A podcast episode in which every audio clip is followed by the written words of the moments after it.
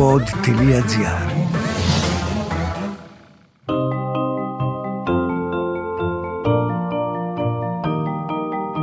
Τι κάνουν οι συγγραφείς όταν δεν γράφουν βιβλία, πού συναντούν τους ήρωές τους; Ο Βενιαμίν Φραγκλίνος είχε πει πως ο συγγραφέας είτε γράφει κάτι που αξίζει να διαβαστεί, είτε κάνει κάτι που αξίζει να γραφτεί. Ας ανακαλύψουμε μαζί τον άνθρωπο πίσω από το βιβλίο στο podcast «Συγγραφής εκτός βιβλίων» με την Κυριακή Μπεϊόγλου.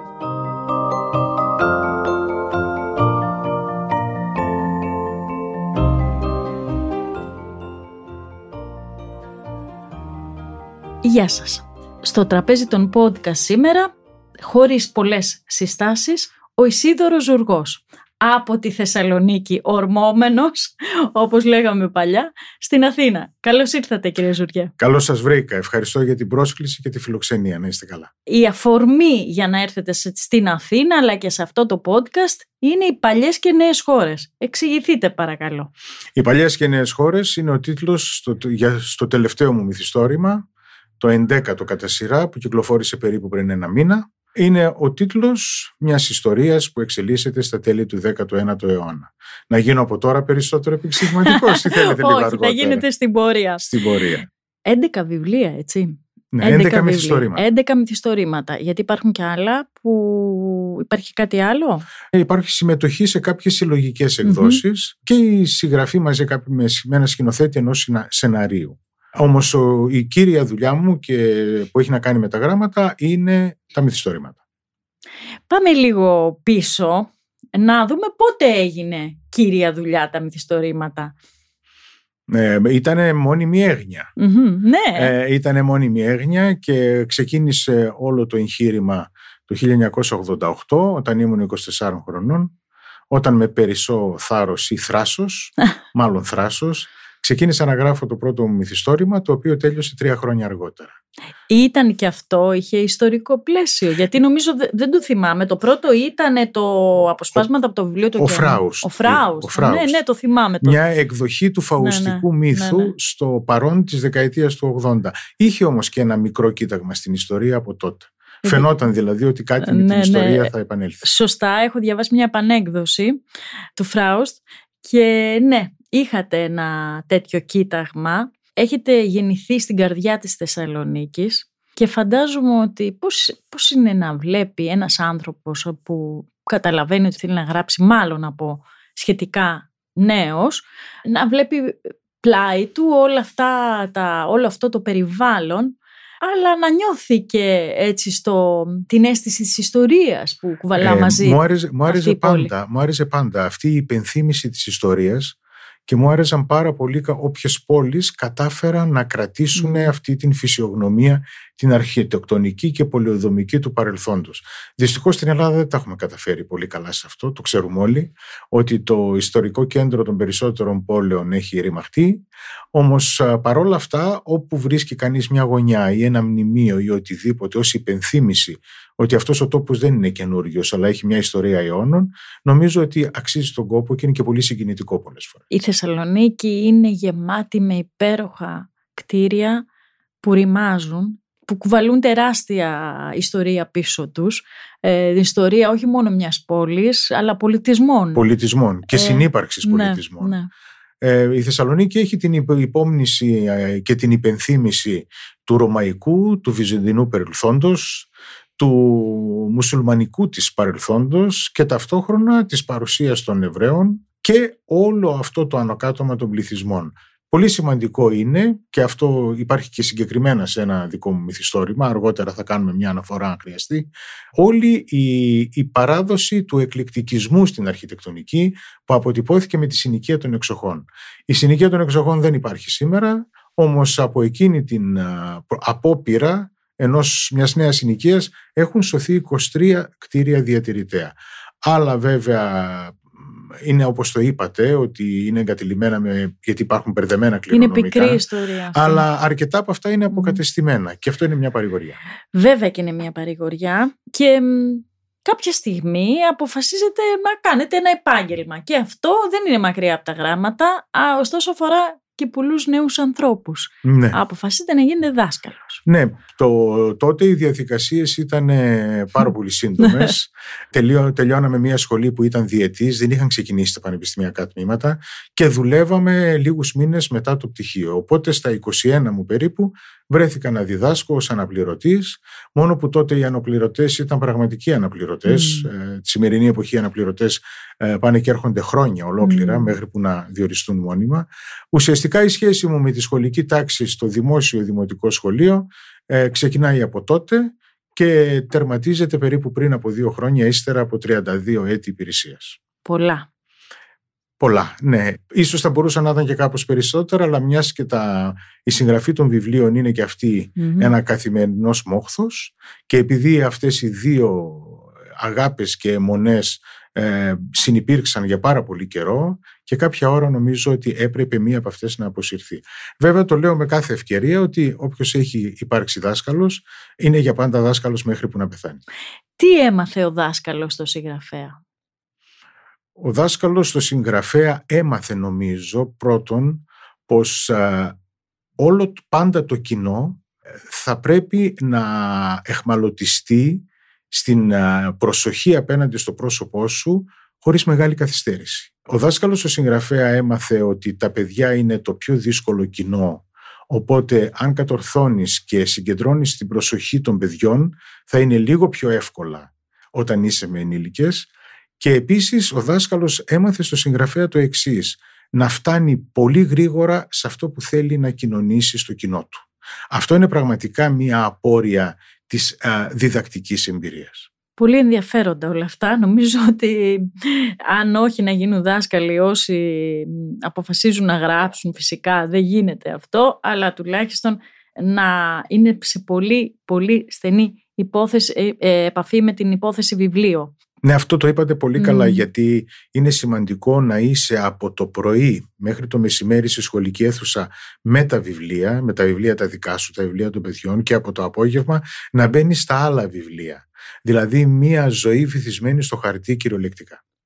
Βέβαια, τώρα θα σας κάνω και μία λίγο πονηρή ερώτηση. Ξέρω ότι πολλοί θα πούν ότι ο Ζουργός ε, πάντα ανακατεύει την ιστορία μέσα στην πλοκή του και όχι την πλοκή του μέσα στην ιστορία, θα το συζητήσουμε αυτό.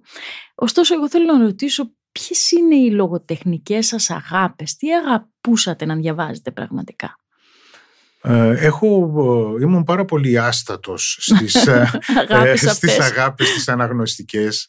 Ξεκίνησα και φαίνεται και από το τελευταίο βιβλίο αυτό, ότι ταξίδευα πολύ με τον mm. Ιούλιο Βέρν, πάρα πολύ. Είμαι, μιλάμε όμως για μια εποχή, τη δεκαετία του 60 και του 70, σε ένα σπίτι όπου εμείς αργήσαμε να πάρουμε τηλεόραση. Μιλάμε για μια εποχή που η εικόνα είναι δυσέβρετη, υπάρχει ένα κρατικό ραδιόφωνο, μια ασπρόμαυρη τηλεόραση και τα μεγάλα ταξίδια και όνειρα κτίζονται κυρίως μέσω των κειμένων και των βιβλίων.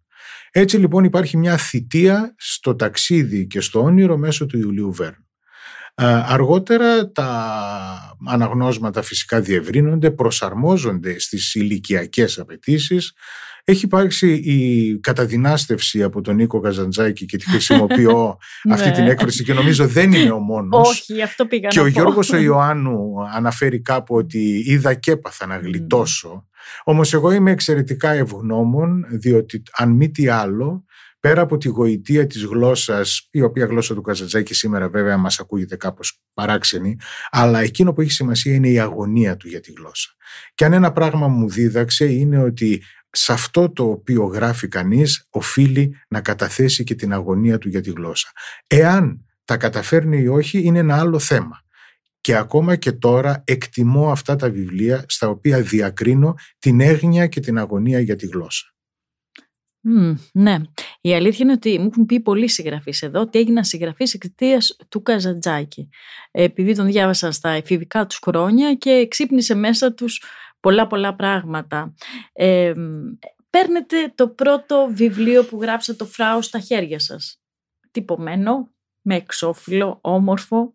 Τι συναισθήματα. Ε, είναι μια σημαντική στιγμή πραγματικά. Πήρα στα χέρια μου τον Φράουστ ως αντικείμενο βιβλίο περίπου 3,5 χρόνια, τελείωσε το 91, εκδόθηκε το 95. Πριν όμως φτάσω σε αυτό να πω ότι αυτό που σου δίνει το πρώτο βιβλίο είναι μια αίσθηση που λες ότι τα κατάφερα. Δεν ξέρω τι ακριβώς έκανα, αλλά σίγουρα δεν είναι για πέταμα.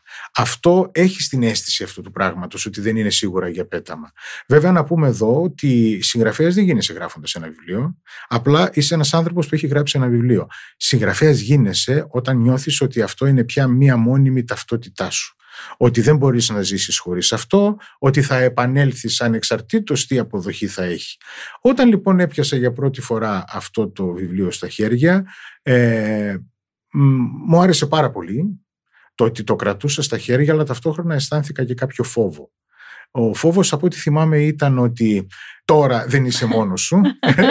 Αυτό ήταν το ναι, πρώτο. Ναι. Και το, ο δεύτερος φόβος που θυμάμαι ήταν ότι άραγε θα υπάρξει άλλο ή θα είναι μοναχοπέδι ήταν και αυτό. Αυτό σήμαινε όμως τότε ότι ήμουν πολύ κοντά στο να μπω στην ταυτότητα του συγγραφέα. Όταν νοιάζεσαι αμέσως για το δεύτερο μετά το πρώτο, χωρίς ούτε καν να εισπράξεις τις πρώτες χαρές, αυτό σημαίνει ότι ήδη σου είναι μια αιμονή. Έρχονται λοιπόν μετά πράγματι βιβλία που αγαπήθηκαν πολύ. Θα πω από τα πρώτα, από τα αποσπάσματα από το βιβλίο του ωκεανού, από τη ψύχα εκείνου του καλοκαιριού. Στη σκιά της πεταλούδας ε, βιβλίο ορόσημο νομίζω για τη ε, γραφική σας ζωή. Με τη σκιά της πεταλούδας εγκαινιάζω τη σχέση μου με ένα πολύ ευρύτερο αναγνωστικό κοινό. Είναι ένα βιβλίο το οποίο αγαπήθηκε πολύ, είναι ένα βιβλίο το οποίο ανατυπώθηκε πάρα πολλές φορές, ταξίδεψε. Ακόμα και τώρα είναι ζωντανό, ενεργό, υπάρχει με ακολουθεί όπως κάποιους αθλητές τους ακολουθούν τα μετάλλια και μετά προσπαθούν ε, όμως εκεί που κατάλαβα ε, αυτό που μου χάρισε κυρίως όμως η Πεταλούδα πέρα από μια επιπλέον αναγνωρισιμότητα είναι η ικανοποίηση ότι μπορώ να διαχειριστώ εκτενή κείμενα.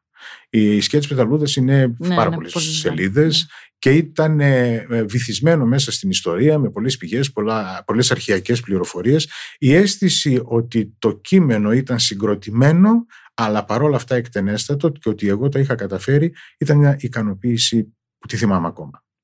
Εγώ πάλι πήρα μια τεράστια ικανοποίηση όταν βγάλατε την αειδονόπιτα που εκεί πήρατε και το αν είχατε πάρει ένα χρυσό μετάλλιο στη σκιά τους πεταλούδας εκεί ε, πήρατε ένα, για μένα ένα ιδιαίτερο άλλο μετάλλιο. Βάλατε τη λογοτεχνία σε σπίτια που δεν έμπαινε.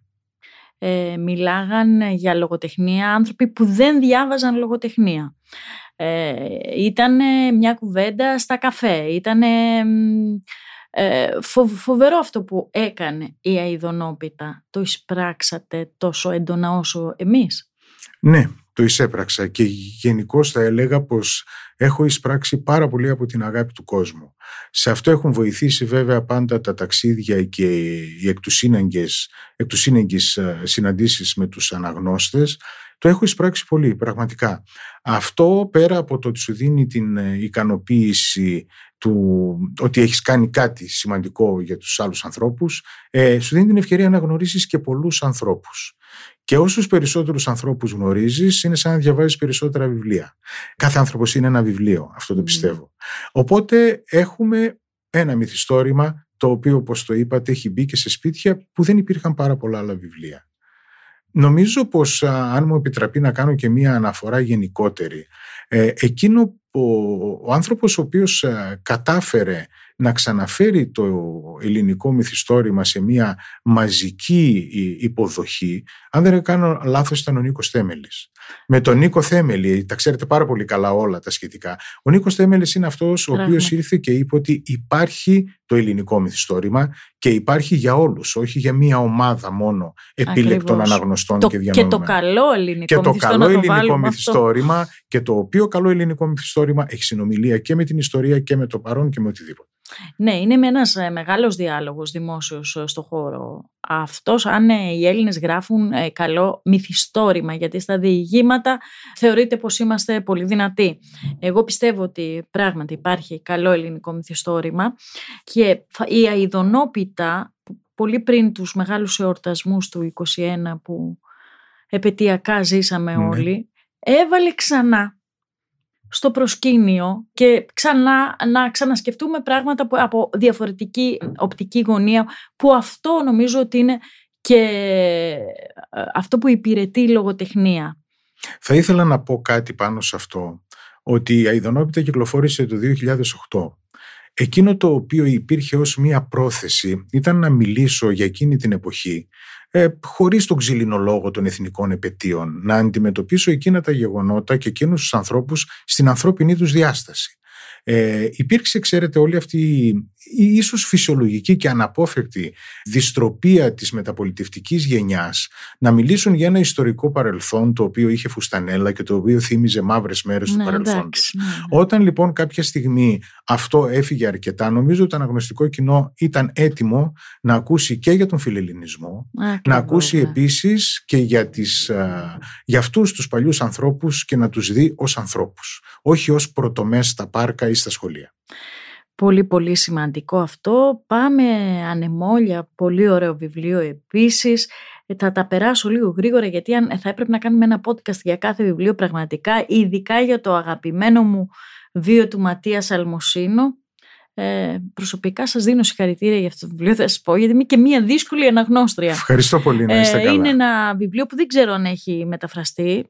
Όχι, δεν έχει. Δεν, ένα βιβλίο που ε, α, πιστεύω θα κάνει μεγάλη καριέρα στο εξωτερικό και στην Ευρώπη και όχι μόνο, γιατί δεν ξέρω αν το νιώσατε κι εσείς, εκεί φτάσατε σε, ένα, σε μια ε, λογοτεχνική τεχνική, πώς να το πω, αριστοτεχνική κατά τη γνώμη μου. Εκείνο που έχω ως γενικότερη αίσθηση από αυτό το βιβλίο είναι ένα βιβλίο το οποίο ε, πάντα θα έχει από πίσω του μία συνοδεία ή ένα νέφος αν θέλετε mm. εκτίμησης και σεβασμού. Το νιώθω αυτό. Ε, γιατί είναι ένα βιβλίο το οποίο δύσκολα μπορεί κάποιος να πει ότι δεν του άρεσε ή το, ε, το έχει αντιπαθήσει. Ε, είναι ένα βιβλίο το οποίο ασχολείται με τα μεγάλα ζητήματα της ανθρωπότητας, έχει έναν αφηγηματικό φακό τον 17ο αιώνα, Μιλάει για συναντήσεις ανθρώπων και πολιτισμών. Έχει από πίσω το, όπως μπορείτε να καταλάβετε, ατελείωτες ώρες δουλειάς ναι, και ναι, μελέτης, ναι. γιατί το να ανασυστήσεις παράδειγμα τη Μολδαβία του 17ου αιώνα δεν είναι και ό,τι πιο εύκολο. Και ούτε τα ταξίδια σώζουν σε αυτή την περίπτωση, γιατί ναι, εντάξει, έχει βοηθήσει το ότι έχω πάει στη Βασιλεία ή ότι έχω πάει στη Βενετία, αλλά υπάρχουν πόλεις οι οποίες δεν έχουν αυτά τα ίχνη που ήθελα εγώ από το παρελθόν. Ε, ο Ματίας Αλμοσίνο λοιπόν ήταν ένα βιβλίο το πιο μεγάλο που έχω γράψει, 780 σελίδες και ένα βιβλίο το οποίο συνεχίζει και οδεύει νομίζω και θα συνεχίσει. Ναι. Έτσι πιστεύω. Και ε, ξέρετε το, το σκεφτόμουν και πρόσφατα σε σχέση με το εβραϊκό ζήτημα που τώρα έχει με τον πόλεμο και όλο αυτό και ψάχνοντας λίγο την καταγωγή των πραγμάτων όπως ψάχνουμε κάθε φορά που προκύπτει ένα τόσο μεγάλο διεθνές θέμα και το σκεφτόμουν πάλι. Ε, ε ας πούμε χθες στην παρουσίαση που έκανα ήρθαν δύο κυρίες με Ισραηλίτικη καταγωγή οι οποίες μου συστήθηκαν και μου είπαν και είχαν αγοράσει κάθε μία από ένα αντίτυπο από το σκηνές από τον βίο του Ματίας Αλμοσίνου. Βέβαια ε, το συγκεκριμένο βιβλίο μιλάει και για μια διαφοροποίηση του πνεύματος του, των Ισραηλιτικών κοινοτήτων που αφορά ιδιαίτερα τη Θεσσαλονίκη αλλά εν πάση περιπτώσει είναι μια ναι. πολύ μεγάλη κουβέντα αυτή. Θεσσαλονίκη η μόνιμη πρωταγωνίστρια, αν όχι μόνιμη, στα περισσότερα βιβλία. Θα προχωρήσω στο «Λίγες και μία νύχτες», στο «Οι του βασιλιά» που ακολούθησε, περί της, ε, ε, της εαυτού ψυχής επίσης ένα βιβλίο που μου άρεσε εμένα προσωπικά πολύ. Και φτάνουμε στο «Παλιές και νέες χώρες», σωστά ή ναι, έχω παραλείψει κάποιο και γι' αυτό υποτίθεται ότι θα συζητούσαμε σήμερα. Είναι μόνο η αφορμή, αστείευομαι. Φτάνουμε λοιπόν σε μια πόλη, σε μια γυναίκα και το πάω πολύ στο θηλυκό, στη θηλυκή του πλευρά αυτό το βιβλίο, όχι ότι δεν έχει πολύ σημαντικούς άντρες. Αλλά είναι το ίδιο το ναι. βιβλίο που σε πάει προς τα Ναι, ναι.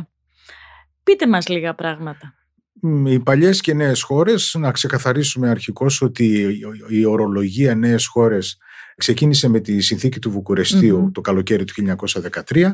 Ονομάστηκαν έτσι αυτές οι επαρχίες της Οθωμανικής Αυτοκρατορίας, οι οποίες είχαν αποσπαστεί από τον, με τον πρώτο Βαλκανικό πόλεμο και είχαν ενωθεί με το Ελληνικό Βασίλειο. Ε, αργότερα αυτός ο όρος έμεινε κυρίως για να διευθετεί εκκλησιαστικά θέματα, θέματα εκκλησιαστικής διοίκησης.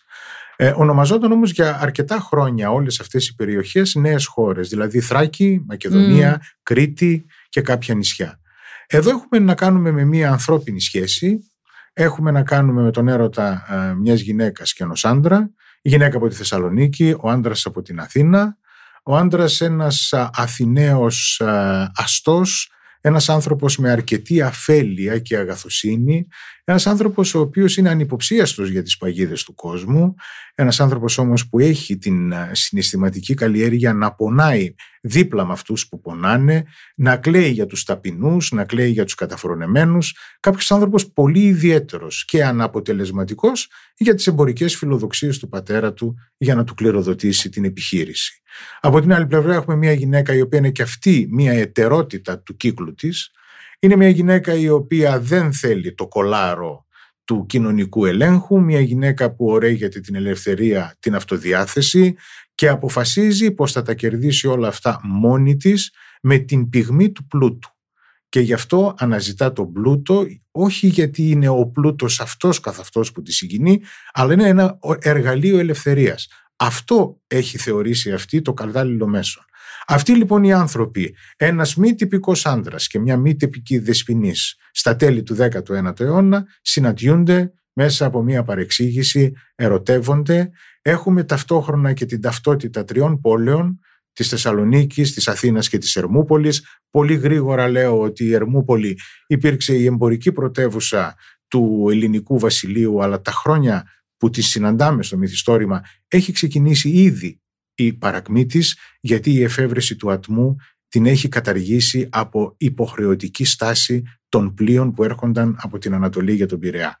Η Αθήνα είναι η γνωστή πρωτεύουσα του ελληνικού βασιλείου, γεμάτη σκόνη, γεμάτη πολλά προβλήματα, δέσποτα σκυλιά, αντιμέτωπη με τον παλαιοκομματισμό, με έντονες ταξικές και κοινωνικές αντιθέσεις και η Θεσσαλονίκη, μια μεγάλη πόλη μιας αυτοκρατορίας που ολισθαίνει, όμως ταυτόχρονα μια πόλη η οποία έχει μια δικιά της οικονομική ανάπτυξη. Το πολυεθνικό κεφάλαιο της πόλης δημιουργεί εργοστάσια, εμπορικές επιχειρήσεις, απευθείας σχέση με την Ευρώπη, γεννιέται μια καινούργια, υπάρχουν κτίρια τα οποία ανήκουν σε αυτήν την οικονομική ανάπτυξη. Έχουμε λοιπόν μια ιδιαιτερότητα της Θεσσαλονίκης σε σχέση με την Οθωμανική Αυτοκρατορία. Αυτές είναι οι ταυτότητες των πόλεων από το 1880 ναι. περίπου μέχρι τις αρχές του 20ου αιώνα. Πολύ ωραία και πολύ συνοπτικά μας τα περιγράψατε. Τώρα όμως θα σας πω εγώ τι μου έκανε, και τρία στοιχεία που μου έκαναν εντύπωση διαβάζοντας το βιβλίο σας. Ένα πολύ βασικό, το οποίο με απασχόλησε κιόλας και δεν ξέρω, φαντάζομαι και σε εσάς, είναι ότι οι άνθρωποι ίσως τελικά δεν μπορούμε να ξεφύγουμε από τους δεσμούς αίματος και ότι το αίμα κουβαλάει και μνήμη με την έννοια ότι, το ότι ο ήρωας του βιβλίου, ένα παιδί που υιοθετείται από μια πολύ πλούσια οικογένεια, θέλει διακαώς να επιστρέψει, αν όχι, όχι βέβαια στην φτώχεια με την έννοια του ότι να βρει την παλιά του οικογένεια, αλλά να είναι κοντά σε ανθρώπους φτωχούς. Ε, έχετε πολύ το δίκιο και αυτό. αυτό το ακολουθεί μέχρι το τέλος της ζωής του. Αυτό έχει βέβαια και έναν συγχρονισμό με το πνεύμα της εποχής. Γιατί στον 19ο αιώνα οι θεωρίες του αίματος έχουν μία αναζωπήρωση. Εγώ όμως δεν στέκομαι τόσο πολύ σε αυτό. Είναι μία υπαρξιακή ανάγκη να βρει την καταγωγή του, το αίμα του. Από εκεί και πέρα ε, υπάρχει και η ανάγκη του ανήκειν έστω και φιλοσοφικά, έστω και υπαρξιακά. Τελικά κατάλαβε ότι ανήκει σε μια γυναίκα την οποία ερωτεύτηκε. Αλλά τα πράγματα δεν πάνε βέβαια όπως Βέβαια, δεν θα πούμε πάρα πολλά. Είναι καινούργιο το βιβλίο γιατί να μην κάνουμε και spoiler. Θα σταθώ τώρα λοιπόν στη γυναίκα που έχετε δημιουργήσει στη συγκεκριμένη χρονική στιγμή της ιστορίας, μια γυναίκα που ο κοινωνικός περίγυρος την κοιτάει λίγο με μισομάτι, ξεχωρίζει, είναι δυναμική, υπήρξαν κύριε Ζούργε τέτοιες γυναίκες ή έχει ανάγκη ο... το μυθιστόρημα να τις επινοήσει; Έχω καταλήξει στο συμπέρασμα γενικότερα ότι τα πιο εφ, τους πιο εφάνταστους ήρωες και τα πιο εφάνταστα μυθιστορήματα τα φτιάχνει η ίδια η ζωή. Κάποιες φορές όταν διαβάζουμε ένα μυθιστόρημα και λέμε ότι «Ε, παιδί μου τώρα αυτό εντάξει μυθιστόρημα είναι». Όχι, έχουν υπάρξει περιπτώσεις λεπτομέρειες της ιστορίας οι οποίες είναι πολύ πιο, αν το θέλετε, εντυπωσιακές και παράξενες και περίεργες από τα ίδια μυθιστορήματα. Εγώ νομίζω ότι έχουν υπάρξει τέτοιες γυναίκες, υπάρχει και μια καταγραφή. Έχουν υπάρξει τέτοιες γυναίκες από την πλευρά της αριστοκρατίας. Αλλά όμως η αριστοκρατία πριν 100, 200 ή 300 χρόνια είχε το προνόμιο να καταγράφεται η ιστορία της. Ε, υπάρχουν όμως και άλλες αναφορές για γυναίκες του λαού οι οποίες γυναίκες του λαού μέσα σε ένα συγκεκριμένο περίγυρο είχαν κατακτήσει έναν χώρο ο οποίο και, ο άντρα, και οι άντρες ακόμα θα ζήλευαν.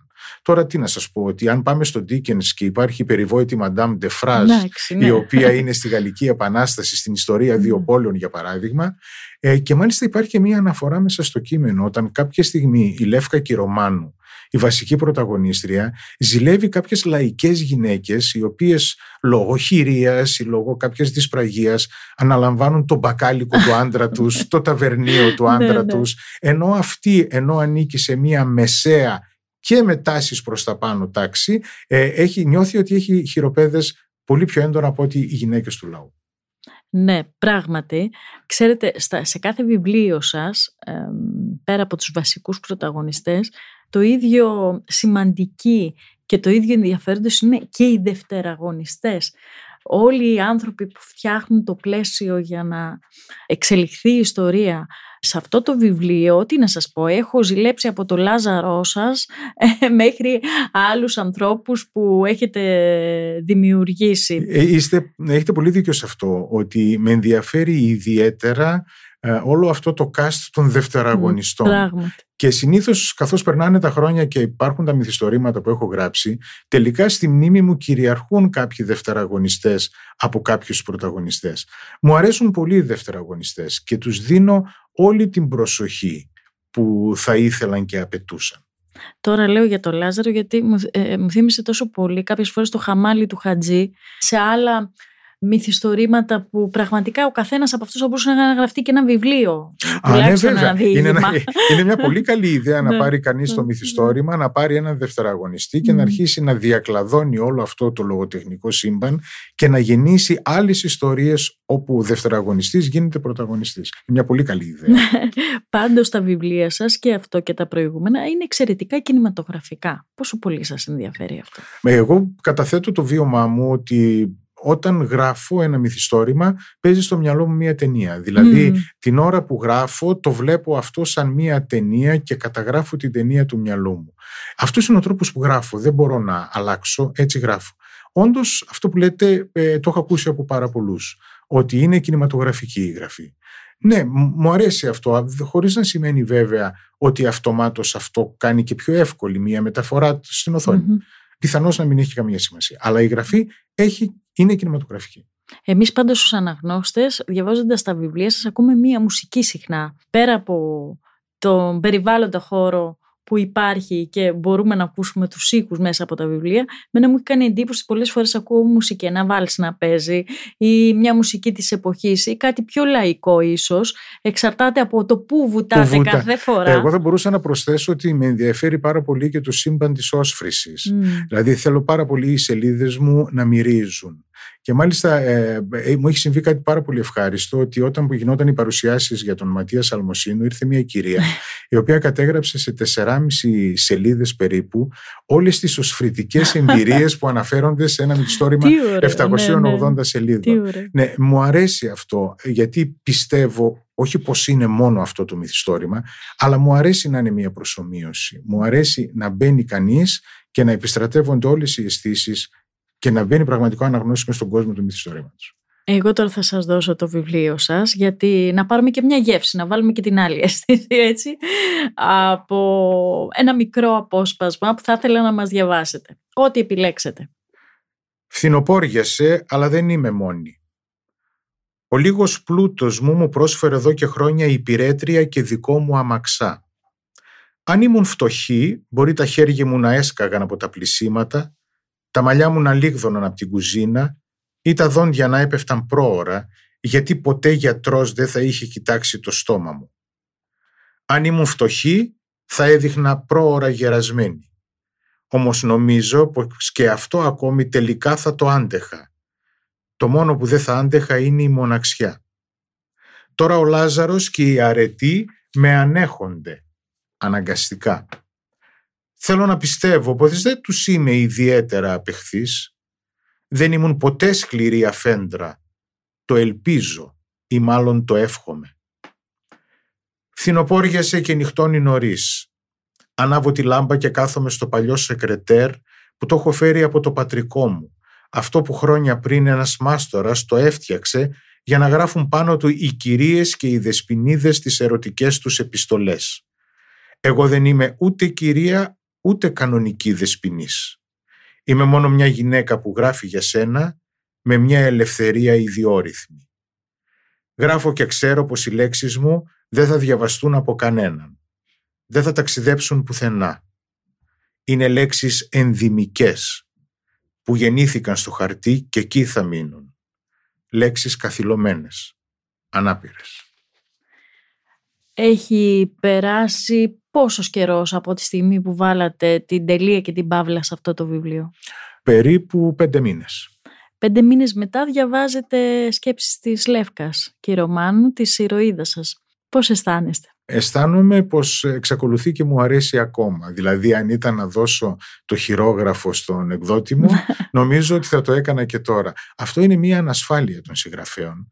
Μιας που ο χρόνος πολλές φορές διαλύει τις όποιες φιλοδοξίες ή ψευδεστήσεις. Και γι' αυτό πάντα φροντίζω εγώ και είναι και μια γενικότερη συμβουλή μου όταν μιλάω με νέα παιδιά που τους ενδιαφέρει το γράψιμο, να αφήσουν λίγο τον χρόνο να κάνει τη δουλειά του. Το μυθιστόρημα είναι λίγο κάτι σαν το κρασί και όχι σαν το γιαούρτι. Το γιαούρτι γίνεται σε λίγες μέρες. Το ναι. μυθιστόρημα είναι σαν το κρασί. Πρέπει να το αφήσεις λίγο να ζυμωθεί και κατόπιν όταν το ξαναδείς είναι τόσο εύκολο να δεις τις αδυναμίες που αναρωτιέσαι κιόλας, μα αυτό είναι φανερό. Πώς δεν το είχα προσέξει.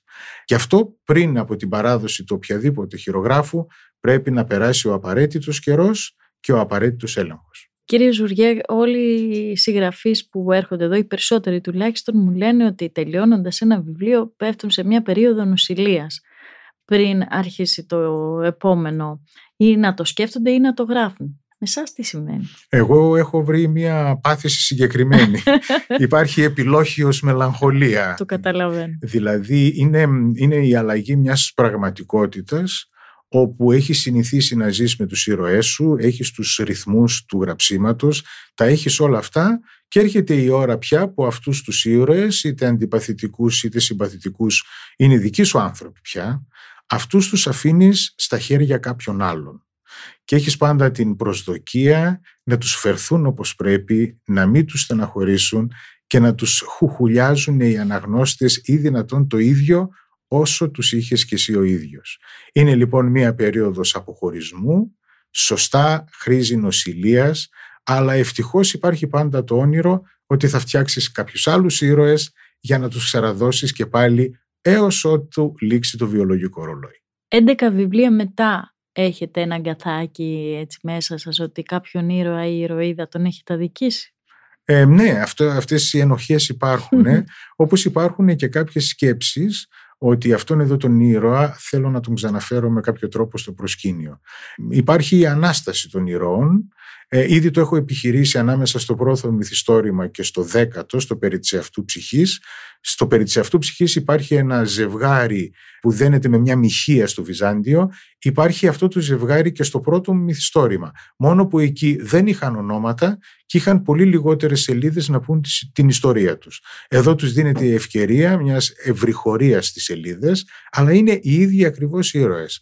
Αυτές οι νεκραναστασεις είναι πολύ ενδιαφέρουσες στη λογοτεχνία γιατί νοσταλγούμε παλιούς ήρωες. Και να πω και κάτι τελευταίο, αν μου επιτρέπετε. Εκείνοι που είναι ευτυχείς είναι οι συγγραφείς που γράφουν σειρά αστυνομικών μυθιστορημάτων και έχουν τον ίδιο ήρωα πάντα. Οπότε ξέρουν ότι θα τον έχουν συντροφιά και σε λίγους μήνες πάλι. Ναι, ισχύει αυτό. Θα ήθελα έτσι τελειώνοντας αυτό το podcast να σας ρωτήσω αν υπάρχει κάποια περίοδος ιστορική της Θεσσαλονίκης ή που για σας είναι ανεξερεύνητη; Υπάρχουν κάποια κομμάτια τα οποία θα ήθελα, ανεξαρτήτως αν γράψω κάποτε, θα ήθελα πάρα πολύ λίγο να δω την ε, περίοδο της Ρωμαϊκής κατοχής μέχρι που να αρχίσει ο σταδιακός εξελινισμός του Βυζαντίου. Υπάρχει λοιπόν ένα κενό στη δικιά μου ιστορική γνώση, το οποίο ξεκινάει από τον Γαλέριο περίπου και φτάνει κάποιους αιώνες μετά την σφαγή του Θεοδοσίου στον υπόδρομο. Εκεί είναι ένα κομμάτι το οποίο θα ήθελα έτσι, χωρίς οπωσδήποτε κάποιο συγκεκριμένο σχέδιο, να το δω λίγο πιο προσεκτικά. Και εμείς θα το θέλαμε ως αναγνώστες να το κάνετε. Σας προκαλούμε ε, λοιπόν. Ευχαριστώ πολύ. Δεν λέω ότι δέχομαι την πρόκληση, αλλά την κρατάω στα ναι. υπόψη. Ευχαριστούμε πολύ που ήσασταν στους συγγραφείς εγώ εκτός σας, Εγώ σας ευχαριστώ πολύ να είστε καλά.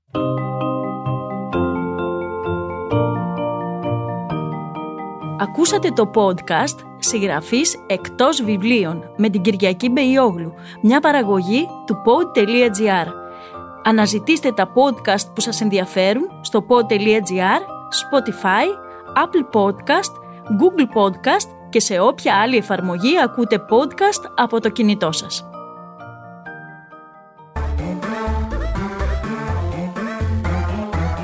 Pod.gr. Το καλό να ακούγεται.